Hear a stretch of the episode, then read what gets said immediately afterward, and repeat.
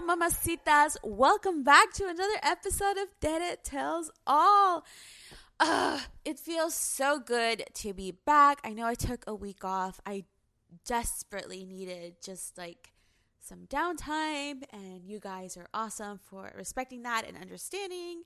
And yeah, I'm so excited to to be back here with you guys. So, if you are listening to this episode on the week that it comes out, I will officially be back at work on campus at school.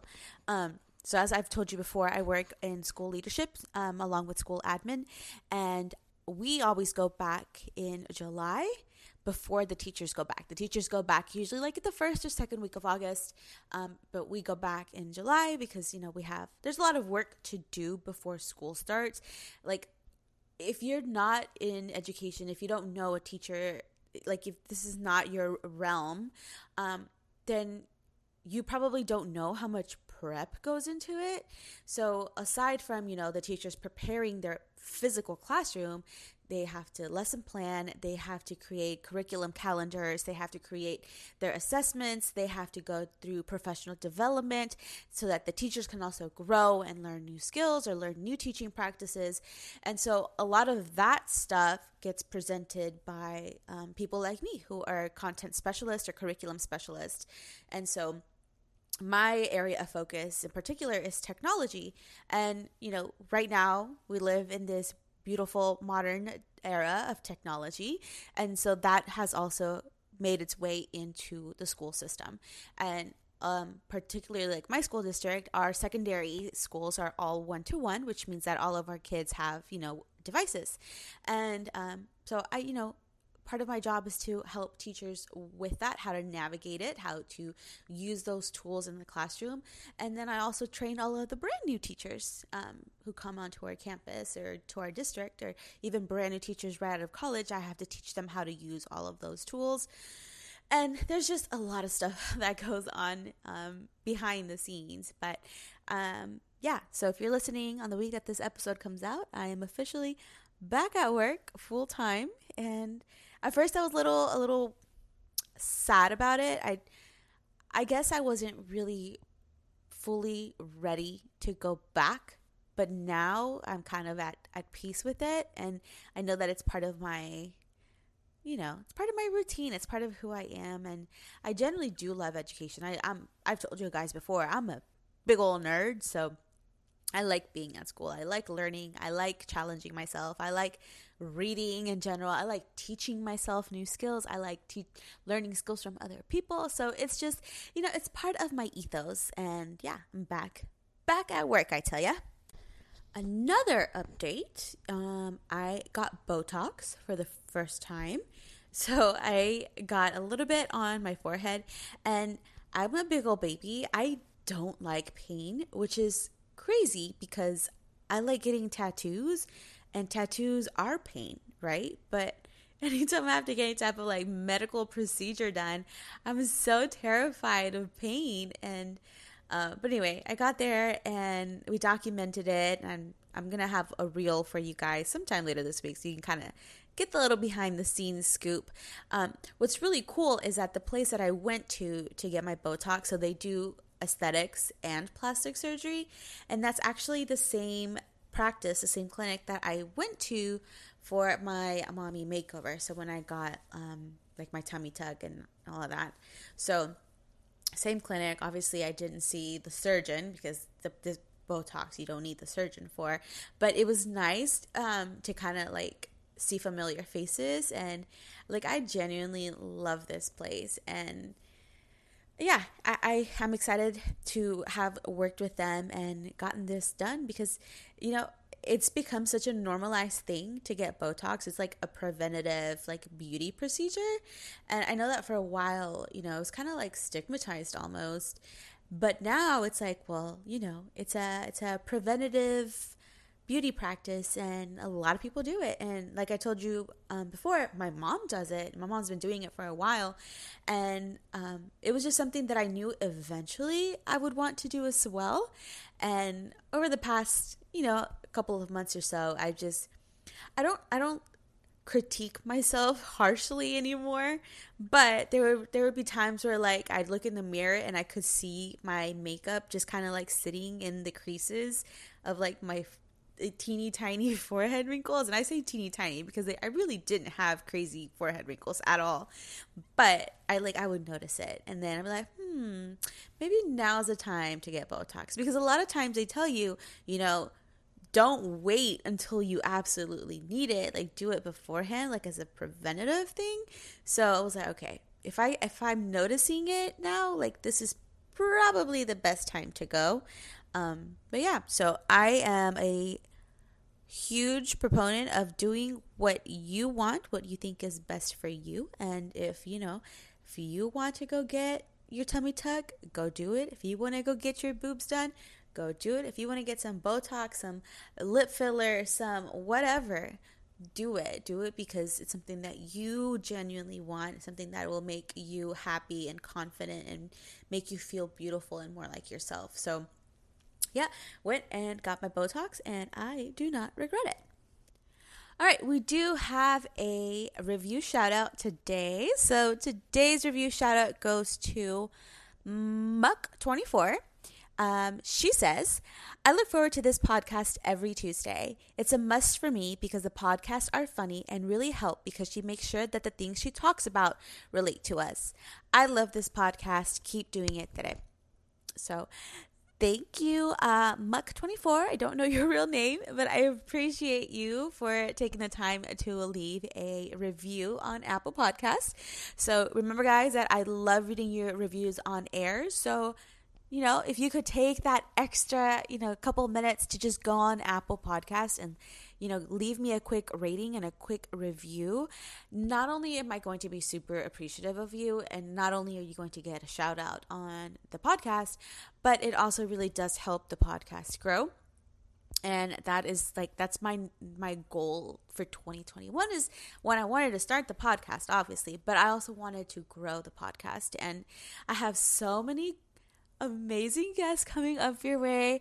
I've uh, okay, so there's two people that you guys have been like begging me to have on the podcast, and uh, we finally got dates. We got dates like settled in the books for us to record and I'm so excited about it and I think you guys are going to love those too and obviously like every single guest that I have had has had a wonderful amazing story and we've all like been able to take something from their story and like applied it to our lives or learned from it um, but at the same time like I know that there there are some people who you guys have been begging me to put on to bring on the show and uh, we're making it happen and it's because of you guys because you know you help me make my show grow and it gives the show more credibility so it makes it I don't want to say easier, but it makes it possible for me to bring on these guests.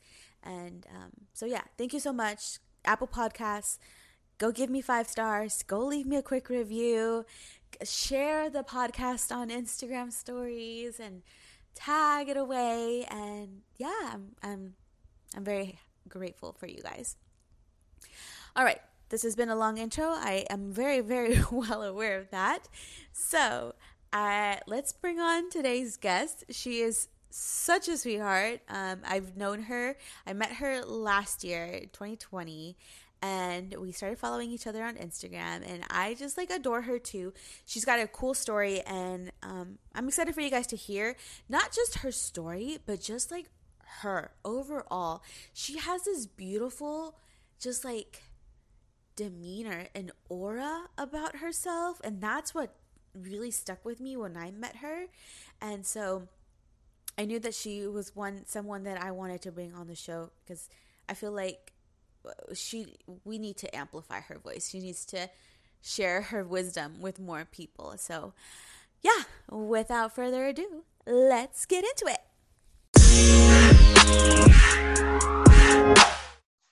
All right, guys, today on the show, I have civil engineer, health and wellness advocate, inspiration and role model, known as the one armed warrior, Faith Moulton. Welcome to the show. thank you. Thank you. So happy to be here. Thank you for having me. Of course. Um, so, Faith and I have worked on another project before sometime last year. Um, and she made quite the impression on me. So I knew that I wanted to bring her on the show and just kind of share her story with us. So I'm going to stop talking. Uh, Faith, Fifi, can I call you Fifi? Absolutely, yes. um, go ahead and uh, just tell us who you are, what you do, your passion, all that stuff. All right. So, um, my who I am is I'm 24 years old and I'm living in Houston. I've lived in Houston for most of my life. Other than Houston, I've lived in Paris, France, and Tucson, Arizona. I'm currently working as a civil engineer.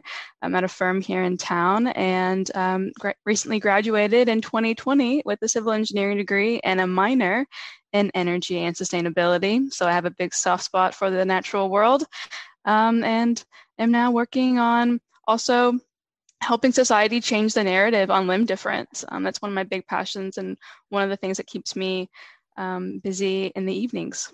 Right. So um, your Instagram handle is the One Armed Warrior. Um, can you explain yes. why that's your Instagram handle? Yes. So it, I have switched it back now to the one arm wonder because oh, uh, yes, I did. I missed that. I did. Yeah, I was slipping back and forth between warrior and wonder.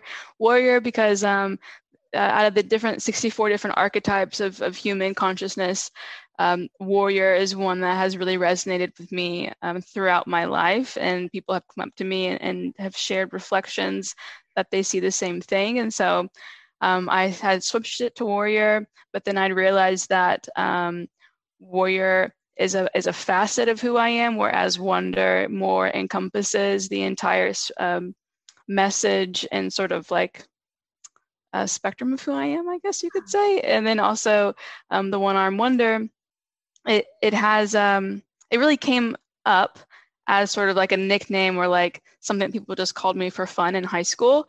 They also called me um, One Arm Bandit, Tripod iPod. Like there are all kinds of little nicknames and that I loved, and it was almost like um, a game of who could come up with with the catchiest or the funniest one.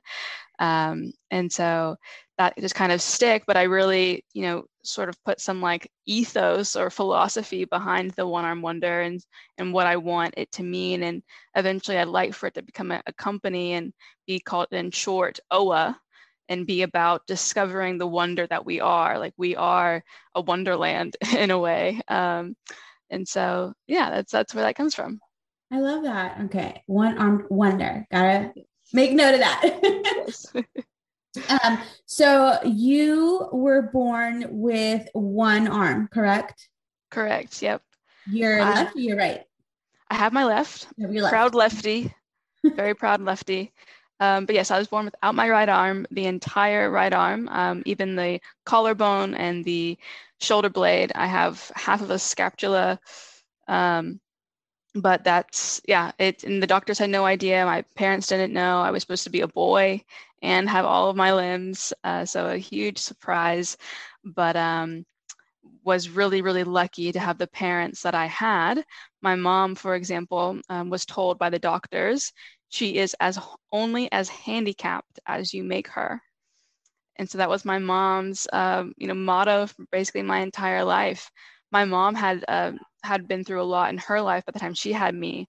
When my mom had me, she was 24 so this year has been a very special year because it's allowed me to view my mom in a really cool way now that I'm her age and she had me. It's super mind-boggling. But um yeah, if I ever, you know, asked for help with carrying things, my mom would say make two trips. Um, if I would ever play the one arm card, she would say that's a fact, not an excuse. And my dad was pretty much the same way. He more of just um, never addressed the one arm thing. It was always like, you know, we would do everything that any other kid do. He would take me hiking and go. We would go shark encountering because he lived in Hawaii, and we would climb volcano. Like it was just we did all kinds of stuff, and he never ever once brought up like, "Can you do this?" or um, he, he, like yeah, he would just throw everything at me like you would any other kid. So I was very lucky to have parents in that regard because um, that's how I perceive myself as without limitation. Yeah. Um, what about in school? Uh, first of all, did you go to like public school, private school, homeschool? What did you do? So I went to Montessori um, when I was little, and then I was transferred into private school. Um, when my mother, my so my parents um, were married for like a couple months and then got divorced, um, all before I was one. And so when I, my mom got remarried when I was five, and I was put into private school. And then I was in private school my whole life until I was asked to leave my private school my junior year of high school and um, was um, sent to my public school, a public school for my first semester of high school. And then I went to boarding school for the second semester of high school where I graduated. Can I ask why they asked you to leave private school? Well, um, the lesson there was that um, you are the creator of your life and um, you are responsible for your relationship to life. And it's a really good idea to um, go to therapy before you get into trouble. and in essence, in so many words, you know, I think that um, life will constantly. There's this guy who I listen to a lot. His name is Peter Crone, and he, he has a quote that says, Life will present to you people and circumstances to reveal to you where you are not free in your life. And that was certainly the case for me of um, making a lot of decisions that were not in my best interest because of how I viewed myself mm-hmm. and because of how I viewed my life.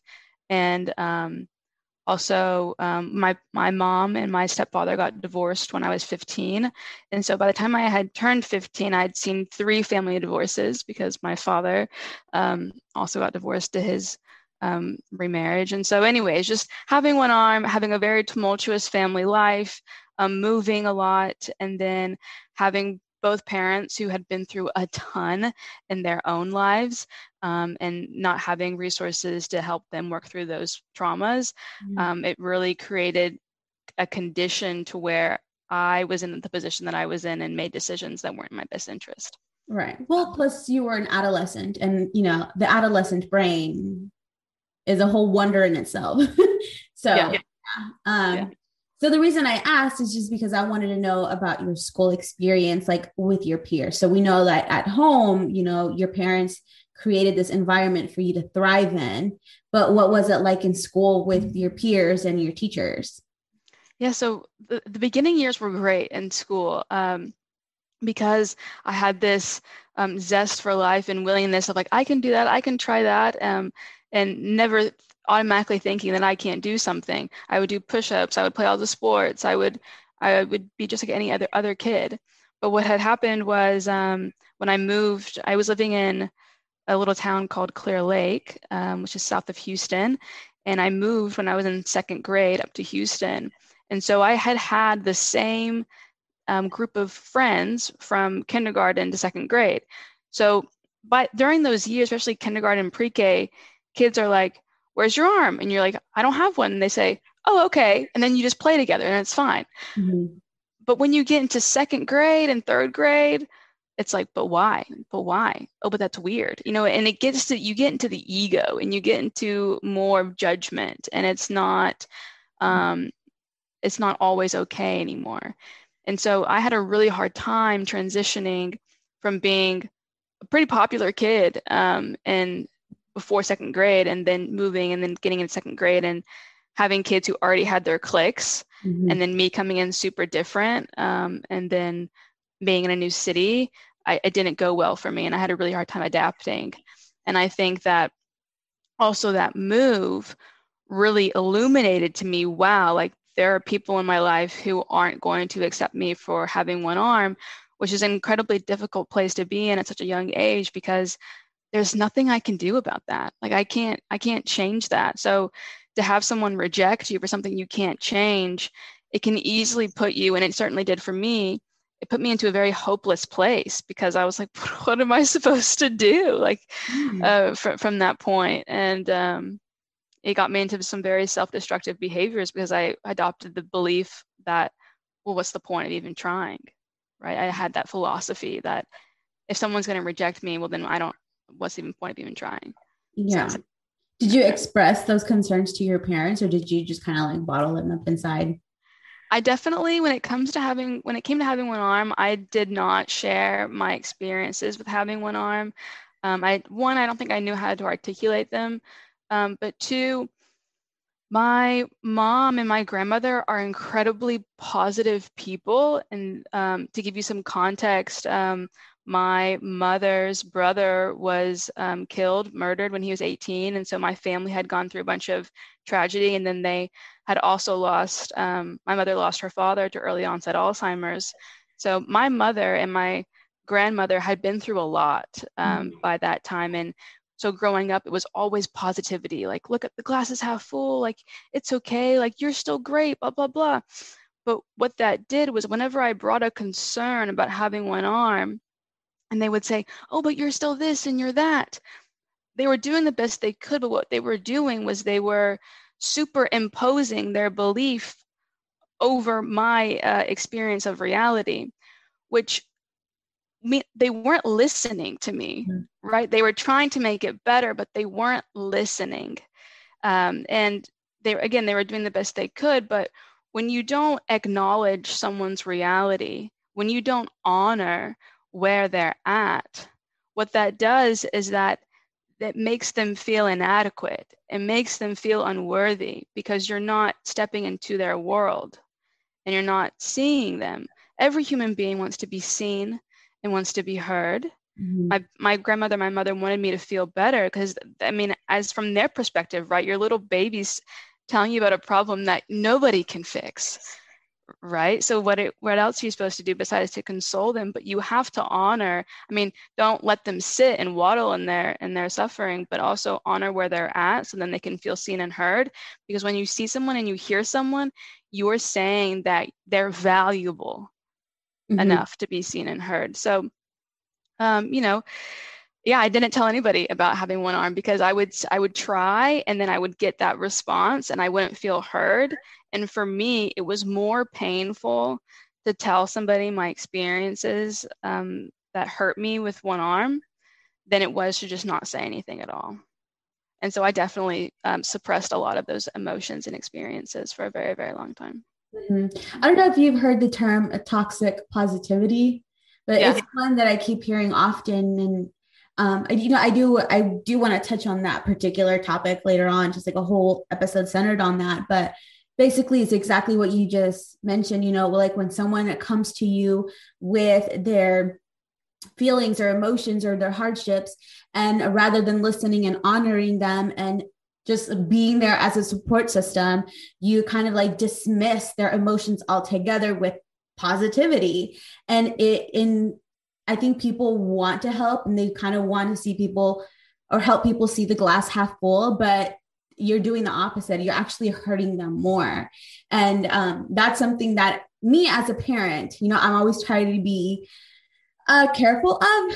I know that you're not a mom, but I mean, obviously you have a mom, so you and you live this experience. But I always try to make a conscious effort that when my son does approach me with something that is bothering him or he's in his fields, you know, that I listen to what he's saying and that I acknowledge what he's saying and not just rush to try to like you know slap a band-aid on it and make him make everything positive and happy and we can move on because i don't want him to feel dismissed. And um you know you said your your parents did the the best they could. And i think that's true for most parents. We want to do the best we can. And sometimes we just we just don't know and we think that we're doing the right thing. Um, but toxic positivity is is a, a very real thing that i think should be talked about more. Yeah, absolutely. And I th- I really admire you for doing that for your son because otherwise what he is learning is that his feelings aren't important and that what is important is is focusing on the positives or he's learning that he's only going to be loved when he's not feeling inadequate which mm-hmm. doesn't actually allow room for his humanity and um, allowing feelings of fear and inadequacies to be there actually allows you to open up your bandwidth to receive love and to give love. Because otherwise, if we tell somebody, um, you know, oh, um, look at the positives, or, if we make them feel that way, that's that's preferential love. Like I only want to love you when you're feeling good, mm-hmm. or I only want to be around you when you're being positive, um, which puts a lot of pressure, and it actually like becomes an insidious cycle, right? Like it's like, oh, my feelings aren't actually honored or allowed, or I'm not going to be loved if I'm not feeling good. Mm-hmm. So what does that want to make you go do? Drink or eat or like shop. Like it makes you want to go escape yourself. So yeah, that's that's that's phenomenal that you, do that for your son. Well, and you just transition onto the next topic because you know, you know, I can relate to suppressing my emotions and so then i would turn to like food as a coping mechanism versus you know actually talking to someone about how i felt and helping me process my my feelings um but you just you know you touched on that too like well and then we turn to food mm-hmm. um so kind of walk us through your your journey with food your relationship with food and what role that played or is playing or i guess continues to play in your life yeah, my my uh, my journey with food.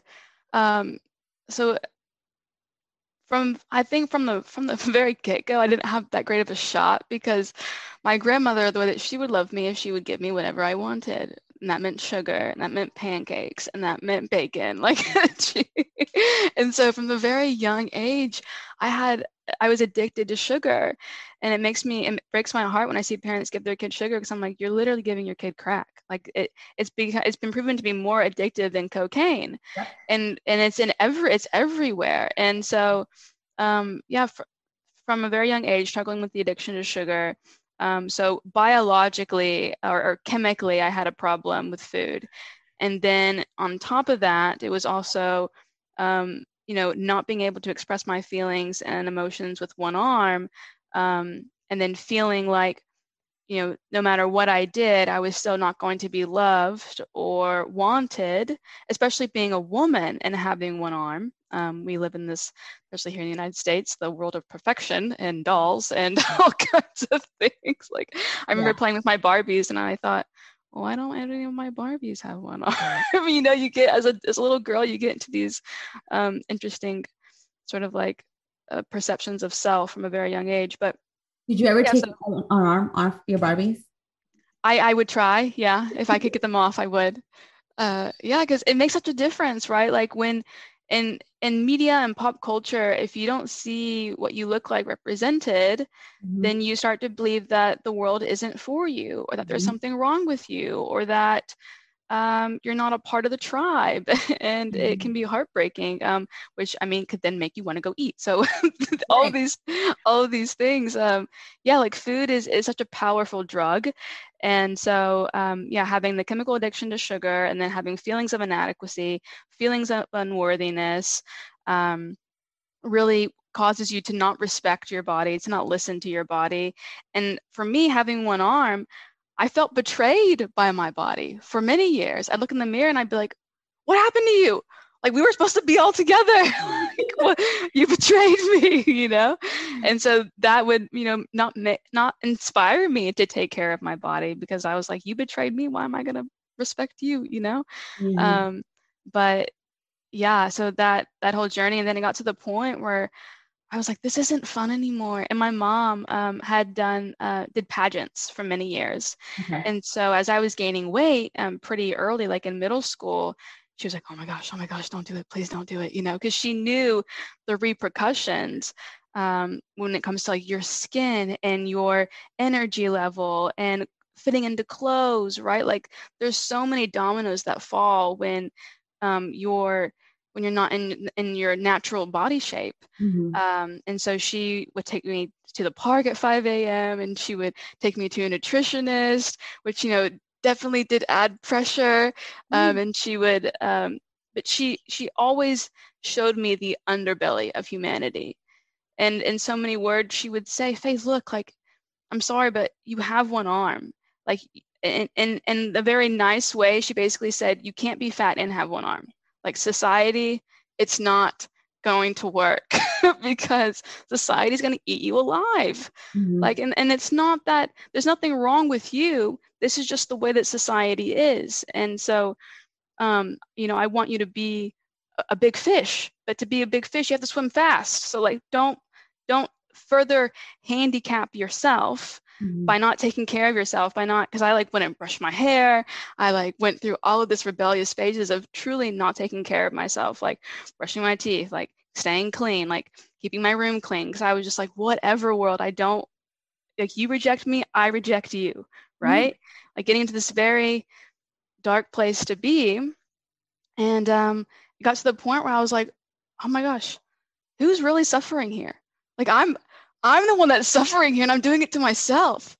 Like this is ridiculous. Um, that I'm almost like having it's a self-fulfilling prophecy. Like I don't want the world to reject me for having one arm, but I'm rejecting myself. Mm-hmm. And it's actually the lens that I'm looking at myself with that's causing the narrative that I have about myself to play in my head. And it's the lens that I'm looking at the world with that is generating the narrative that I have about what society says. But wait a minute, I am a part of society. So if I want to change the narrative, I have to first change it with myself. And there's no way I'm going to be able to change my experience of the world if I don't start experiencing myself a different way. Mm-hmm.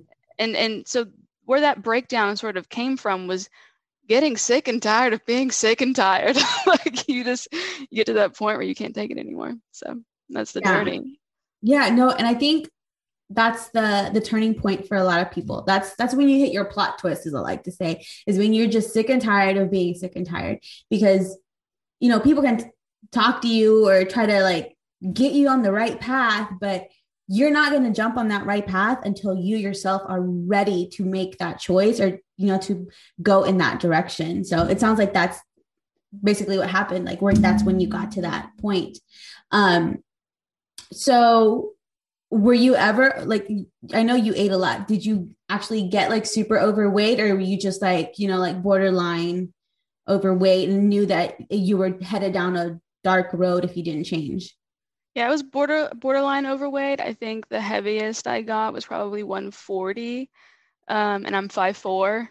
Yeah, so that's that's a that's a lot of weight for um, a yeah. little frame, and um, I'm very small boned too. Um, so, and, and and it's interesting, like you know, my for my for a while, my mom thought you know maybe she's just like a bigger a bigger built person because I'd put on weight so early, um, but then I started to compete um, or started getting ready to compete in bodybuilding in 2020 mm-hmm. and then um, really got to what i felt i was like oh my gosh i feel like i'm i'm in like middle school again this feels great and we realized like wow i'm actually a really tiny person but um, back to like the stories that we tell ourselves like it became so normal for be, me to be a certain size that it was like well maybe this is just who i am mm-hmm. and so starting to like have that identity that i'm just a bigger person and it's interesting because like whenever we i when we use the words i am when we identify with something mm-hmm. if we mm-hmm. want to change that thing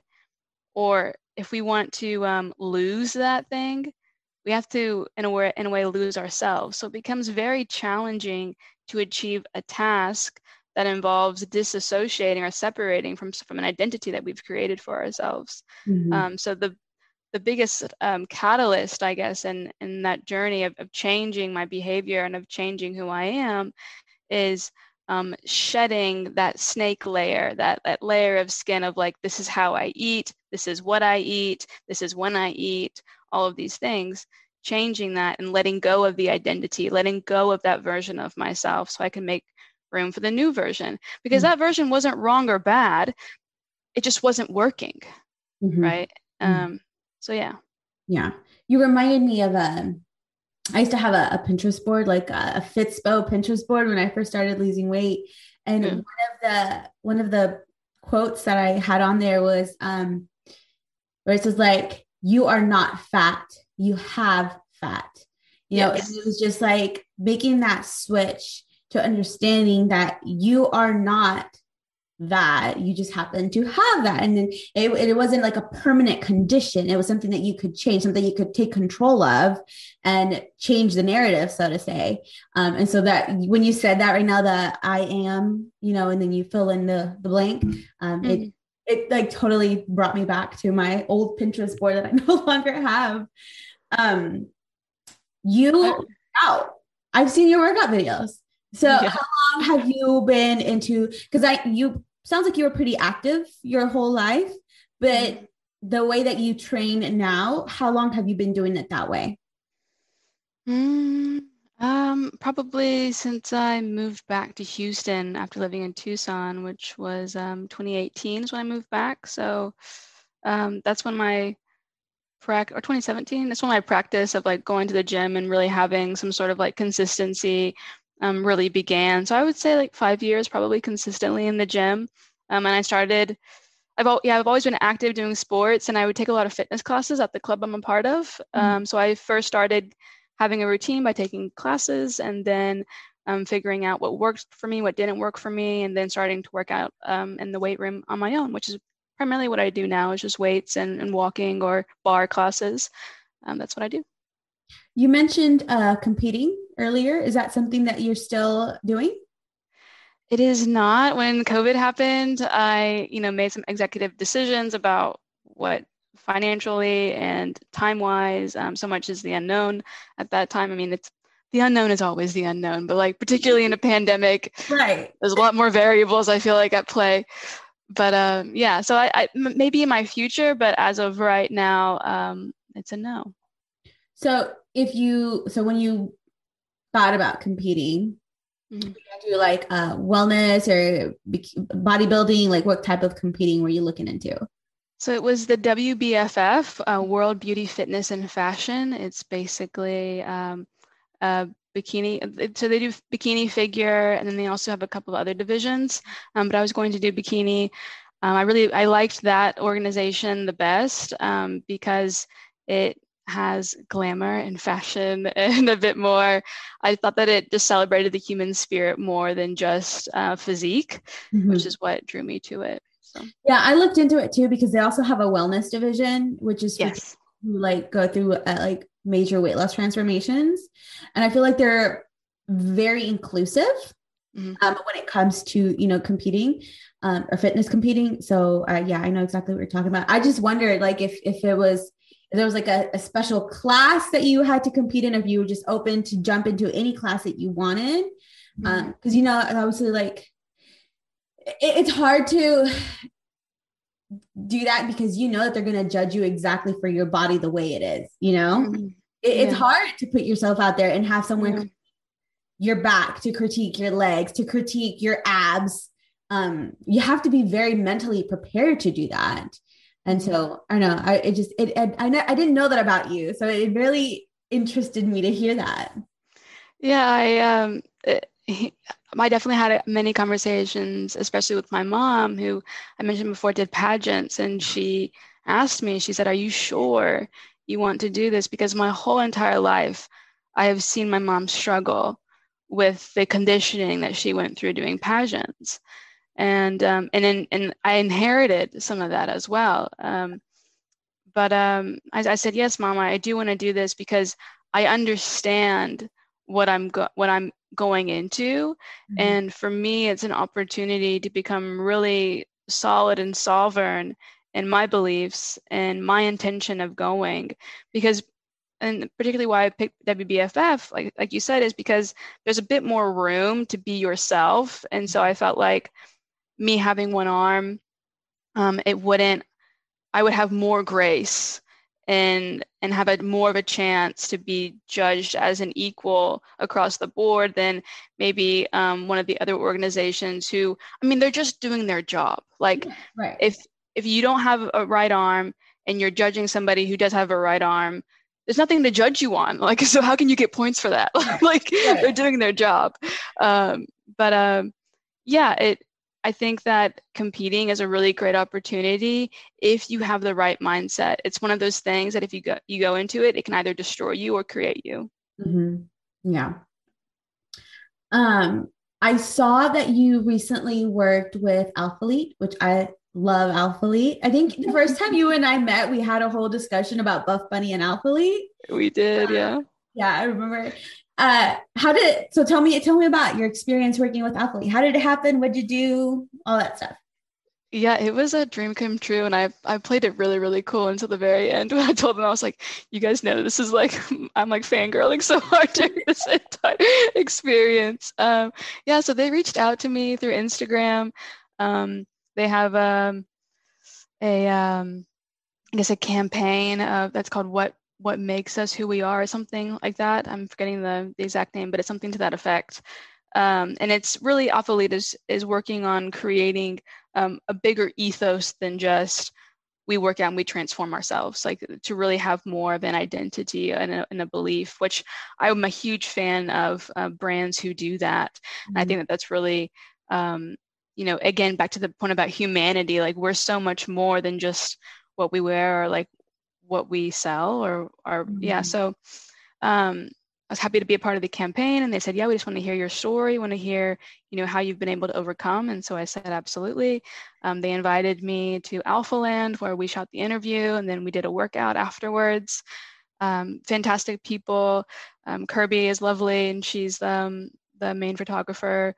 And so, yeah, I was just really, really, really blown away with the team and the whole company and organization. And it was a, a privilege and a treat to be a part of it. So, yeah, I remember I was scrolling through Instagram and I saw you and I was like, wait, is that Fifi? And because you know, like it only it only plays like a little when you're scrolling through Instagram and there's like an IGTV video, it only gives you like a little 10, 15 second preview. So I was like, hold up. And, and I went back and uh, I watched the whole thing and I was like, I felt like a big sister. Anytime I see someone that I know that, you know, they work at a brand or, or, you know, with someone big, like big like that, I feel like such a big sister. And I'm like, oh my God, yeah, so cool to see, especially because you and I had already had that discussion before when we met. So yeah, and I I remember yeah we had the discussion because I was wearing all Alphalete during yeah, and I was wearing all Buff Bunny. yeah. oh my gosh, yeah, and it's so interesting, you know, like not to be super like ethereal or like esoteric or woo woo. But when I first started my YouTube channel and started making YouTube videos, a friend of mine who was helping me create them, she said, because I she knew I loved Alphalete, because that's like all all that I would wear. Mm-hmm. And she said, "Oh my gosh, what if like Alphalete sees, sees this one day and then they wanna they wanna have you be a part of the team?" And I said, "Stop! I would die." like, and then here we are years later, and they reach out to me. So when they reached out to me, I sent her a text of the of the um, message, and we both had a little moment together. So um, yeah, a dream come true, and I really look forward to seeing what the company um, evolves into. Yeah, that's so cool. I can totally relate to that too. When I when I got my first message, um, you said you got to work out there, um, which well, I guess there's only one gym available at the time because they don't have the other ones ready yet. But um, did you do like a full workout or was it just like you know a couple sets here and there for the video? So we actually we went back to the gym that's open now. We didn't. Oh, okay, so I went to an actual Alphalete gym to do it. Gotcha. Yes, yes. Um, and we just did different. Like it wasn't a full workout. It was just the shots um to get or the, the exercises to get for the shots. Mm-hmm. Um, mm-hmm. which I was which was fun. We shot from like um the whole the whole um experience was from 7 p.m. to like 11 p.m. So it was it was a great long evening. Mm-hmm. Yeah. Shoots like that take forever. That was one of the well, I, I kind of knew that, you know, like when you watch reality TV and they're like, oh, we're gonna go shoot. And and on TV it makes it look like it's like an all-day affair. But then when I actually started going to shoots, I'm like, oh my god, it really is. Sometimes like it really is hours and hours. Mm-hmm. And um my very first shoot, I remember I the next morning I woke up and I was so sore from like having to pose and holding your pose and yeah like i was like this is like a legit it's like a workout almost mm-hmm. in itself having to do shoots. Yeah it's really interesting. So the last um, i guess year i've had a bunch of different opportunities uh, come my way and i've been reflecting on like what was the shift? I mean is it is, is it really just a timing thing? But i also think that if you're uh, into physics at all, which I'm a little bit of a nerd, I love physics. so uh, one of the things uh, that I've learned is um, about like about the quantum field and how whenever you change your energy, you change what you attract. Um, which I mean, uh, Eastern yogis and philosophers have known about this for a really long time. Um, and so I guess the listeners who are like hearing about this about what i'm up to and, and seeing sort of hearing my journey of like not being in a good place with myself and then now being able to have opportunities come my way um, my invitation to you would be to like challenge um, the constructs that you live in and to like question your own reality and to question your own beliefs about yourself and become really aware and observant of your conscious mind because your conscious your conscious thoughts and your feelings are a result of your subconscious programming mm-hmm. and that's what's ultimately attracting things to you in your life. And again, life is very benevolent. So whatever you attract, use it as an opportunity to grow and evolve. Um, but for as long as you live in the construct of I don't feel love or I am not loved, I am not accepted, I am not wanted, you'll always feel isolated. And if an opportunity comes your way, you won't even be able to recognize it because you don't, you can't have the life of somebody that you don't believe you are. Mm-hmm. So that would just be my invitation to wrap up like what we had, had talked about earlier and, and how to transform yourself into the life you want to have. No, I wholeheartedly agree because I didn't see myself the way that I see myself now until I started going to therapy. When I started going to therapy, I was able to face my fears and my insecurities and my anxieties head on. And I was mm-hmm. kind of able to like break them apart almost and rationalize and understand why I felt the way I did, why I mm-hmm. have a first gen complex, why I have this like um single mom complex like or you know like I have all of these things that I was I was making them my identity markers and not allowing myself to see myself outside of that. So once I got to therapy and I was able to see myself as a woman, to see myself as a warrior, to see myself as an entrepreneur, that's whenever I started to believe in myself and my whole demeanor changed. Mm-hmm. That's when I started getting noticed. That's when people started following me on Instagram. That's when, you know, I started getting approached to collab with other people because before that, I was just like playing small. Yes, I was. And the, mm-hmm. the minute I believed in myself, that's when all of this happened. And so I always tell people, it's like, you have to look at yourself. You have to understand yourself. You have to believe in yourself. But in mm-hmm. order to do all of those things, you need to process who you are and mm-hmm. understand, you know, there's more to you than the one thing that you're probably labeling yourself as. Yeah, that's that's beautiful. It's a really great articulation. And what you reminded me of is something that I've been very grateful for studying engineering is because it's taught me um, sort of like the equation on how to how to solve problems mm-hmm. um, or how um, or even how like how to dissolve problem like problems. Like sometimes you realize you don't even have a problem but but um yeah like to take um, what you know and what you don't know and then see how they're related and look at your variables and then find a solution for your for what you're facing for your challenges. And then to have um, to love yourself enough to understand yourself mm-hmm. right and like be able to reverse engineer how you got to where you were today like what was the impact your mother had your father had the absence of your mother the absence of your father or the mm-hmm. lack of family or that teacher that told you that thing or that guy who said he didn't love you like like what can you reverse your engineer and then see how you got to where you were because i firmly believe and and i would assert that in doing that you will find the magic that you are, and you'll be able to find a lot of love and compassion for um, not only those who hurt you or who you think did you wrong, but also for yourself, because you'll realize that, wow, like I was doing the best I could with the information that I had. My mom was doing the best that she could. My father was just reacting because of how his parents treated him or because of what he went through and you realize that like wow any sort of like hate or um, negative energy you harbor against somebody else mm-hmm. you're like oh i don't need to carry this anymore mm-hmm. and it's mm-hmm. incredible what happens when you let go of that energy how you will transform like your physiology will transform your behaviors or your decisions your thoughts your actions because it's any sort of energy that we have not processed is is trauma in the body and it keeps the body tense and it and it has and it creates all these little like idiosyncrasies and neuroses that we do because it's like energy trying to get out of the body.